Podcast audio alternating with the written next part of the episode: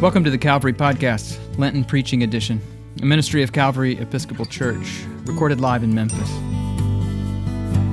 The Calvary Podcast is weekly sermons, but also conversations, reflections, and provocations about the mystery of God and what it means to be human in the world in need of repair.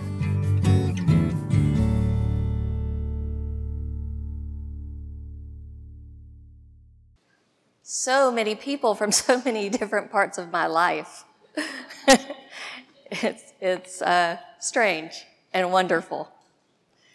What an incredible gift it is to be in this place where for 99 years the Lenten journey has been taken by people who have found their way to Calvary Church. Thank you to the clergy here who have become friends and colleagues, and especially to Heidi who has kept us all sane and together and made sure it all happened uh, smoothly. It is really such an honor to celebrate this time with all of you, people who uh, reflect my family that looks so many different ways. Uh, Barry, the other reverend in our house, and our children and grandchildren who keep me real. My faithful congregation, Colonial Cumberland Presbyterian, who birthed my Room in the Inn family, and so many dear friends who keep life rich. And for years now, I have come to feel very much at home here at Calvary as they have opened their doors and their hearts to Room in the Inn guests each week. If you don't know about the parishioners in this church, let me tell you what I know about them. They preach the gospel here in this gorgeous sanctuary in all the seasons of life, but oh my goodness, if you want to see the gospel in action, it's in the basement. And I'm not talking about waffles. Neighbors are fed and clothed and befriended in ways that changes lives of those who are made poor and the volunteers who love and serve them. Thank you, Calvary, for making us all better. I love to share stories that have impacted my life. You know, the kind of story that you just carry around because it won't let go of you? Those are my favorites. One day, a Jeep pulled up the, at the front door of the Room in the Inn campus. A gentleman that today I'll call Art was dropped off for shelter because his living conditions were so poor and he was outdoors. But he had serious health problems. As I got the information that we needed to get him settled into his room, I said, Art, I'm so glad that you are here with us. And he said, Now that we're friends, you can call me by my real name. And I said, Okay, what is your real name? I really want to call you by your real name for sure. He grinned and said, Yep, just call me Holy Spirit. That's my name right? That's a story that won't let go of you. A different day, another vehicle pulled up, and a gentleman that day that I'll call, got out that day that I'll call Bart was dropped off. It took a very short time for our staff to realize that the slight vision loss shared by his healthcare team was indeed total blindness. He was terrified. He had no idea where he was, who we were, whether or not he was in danger. He was terrified. Living an unsheltered life without sight is terrifying. The long burden of what fear manifested in him showed up in some pretty angry conversation. I stood with Martin a Calvary member, as he, in his loving Martin way, gently shared what we, that we cared for him and that we would help him in any way that we could. He put his head in his hands and said, I'm not angry with you. I just can't see a thing, and it is the worst thing in the world. Another story that just won't let go of you. The Jesus story that we've heard today is going, is a, like a going away party of sorts for him. as he was leaving Jericho. People were walking along with him on his way out of town, some getting that last few minutes of Jesus' time, and some likely becoming followers and being sent off unknowingly by family down that fateful road to the cross. During this send off, the impromptu parade passes a man on the side of the road. Bartimaeus was his name. We don't know why he was blind or how long he had been blind, but what we do know is that the value of a person when he was alive was about the same as it is most often now. If we can't contribute, we are not valued. All the necessities of life are tied up to the con- contribution that we make to society. Need health care? Get a job. Need transportation? Get a job. Need a job? Get transportation. Need a job? Get an education. Need an education? Well, that circle never ends, and there is Waffle Shop later. Jesus may have passed by this man's normal place to panhandle as pilgrims made their way to Jerusalem, or maybe he got himself to a place that was just the right spot to be able to get the attention of the famous teacher. We can imagine from our own experiences what he looked like. He likely sat with everything he owned, layered up to protect himself, which also drew attention to the fact that he was a beggar. He was accustomed to the people walking by without engaging, and probably, even though he was blind, sensed them walking across the street to avoid that awkward question Hey, I don't mean any harm. Can you spare some change? He was so used to being ignored that in order to get the help he desperately needed, he took the risk of his life that day.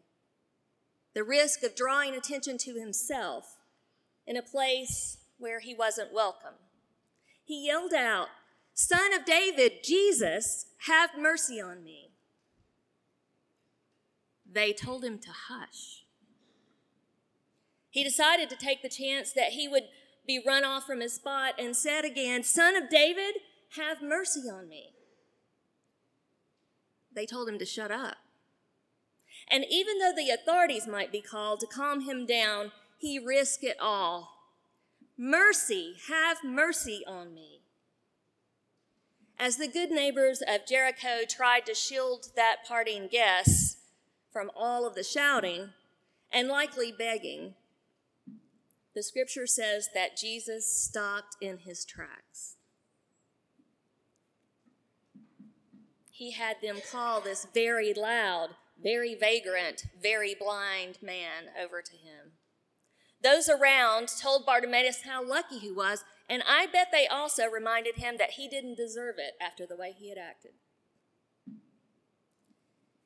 He jumped up and he went to Jesus as he threw off his coat in a big hurry to be heard. The cloak he wore defined him as one of the other. But he had so much faith that he knew that he was about to be defined by who he was created to be and not by his different abilities or economic status. The layers that hid him were no longer needed. He threw them off, preparing to be free. I see so many faces here today who quote the next part of this passage on the streets, in the alleys, and basements of downtown daily. Jesus said, What can I do for you? What a beautifully simple, yet incredibly powerful question. What can I do for you? Not how can I make you an example of my power? Not how can I show others my generosity? Just a simple, loving expression of kindness and compassion that reaches into the heart of the person being asked. Bartimaeus likely didn't hear that question very often. but he was ready with an answer. Teacher, I want to see again. In my imagination, this scene is very cinematic. You know, focused in on the two faces as the rest of the crowd fades out into the background as Jesus and Bartimaeus talk. I watch a lot of movies. But I can just see this moment in my mind so clearly. The moment when someone who wants to see is being seen for the first time.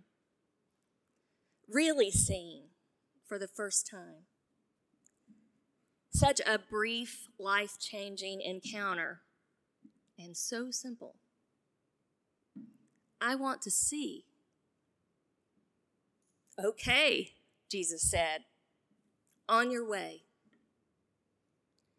Because of your courageous faith, you are not only healed, but you are saved. In an instant, everything changed. Vision was realized and call was answered. He could see. He was healed. He joined a ministry, and maybe the greatest miracle of all in this story is that he followed a Savior down the road who gave him a community where he belonged and was cherished forever. What caused Jesus to stop for one person in that crowd? I suppose the road was full of attention seeking people asking for a variety of needs that day, asking for healings for themselves. Crowds rarely followed Jesus without looking for something. Grabbing for their own miracles, or like in the story just before this one in Mark's gospel, an important seat at the table of power that they envisioned this Nazarene was creating. So, why stop for this man? I believe it was compassion and recognition of the risk of faith that Bartimaeus took. And I also believe it was a nudge of the Spirit, that Holy One, that was and is the Christ. It is really that spiritual compassion that we long for during these long days of Lent. As we sit in the darkness, longing to see the terrifying world around us whole again, it makes us want to cry out, Mercy, have mercy, please, God, have mercy. We want to see. We want to see an end to the hunger pangs of children. Mercy, God, have mercy. We want to open our eyes and send an in, see an end to the violence and war that destroys innocence. God, in your mercy, we want to look to a future that is full of justice, not just that kind that we talk about, not just the justice that is costly to our privilege, but so rewarding to our soul. It's that justice that we want to pray for and cry out for mercy. Fill this world with mercy, God. On night two, of Bart's stay with us, that room in the Inn's Recuperative Care Center, I was showing a volunteer around the place, as we often do. You are always welcome. I was so in the zone, you know, sharing all the great things that we were doing, how beautiful the place is, how men, women, and children thrive, how thankful we are for volunteers and donors who make it possible. I love sharing this story. As we went down the hallway where the guest rooms are, I was just talking away, but aware that there was some noise coming from one of the rooms. I was trying not to get too distracted when I realized it was coming from Bart's room. And I admit, because you're all my friends, that I got a little nervous that he might be having one of those angry outbursts right there in the middle of my tour.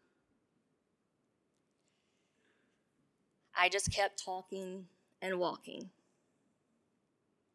Then from behind me, I hear an even louder voice.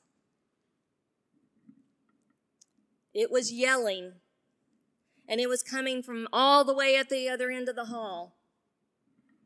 Hey, Lisa, that man needs someone to help him.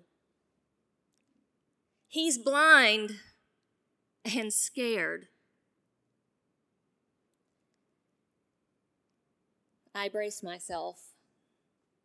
I turned around, and of course, how could I not have known? It was Holy Spirit.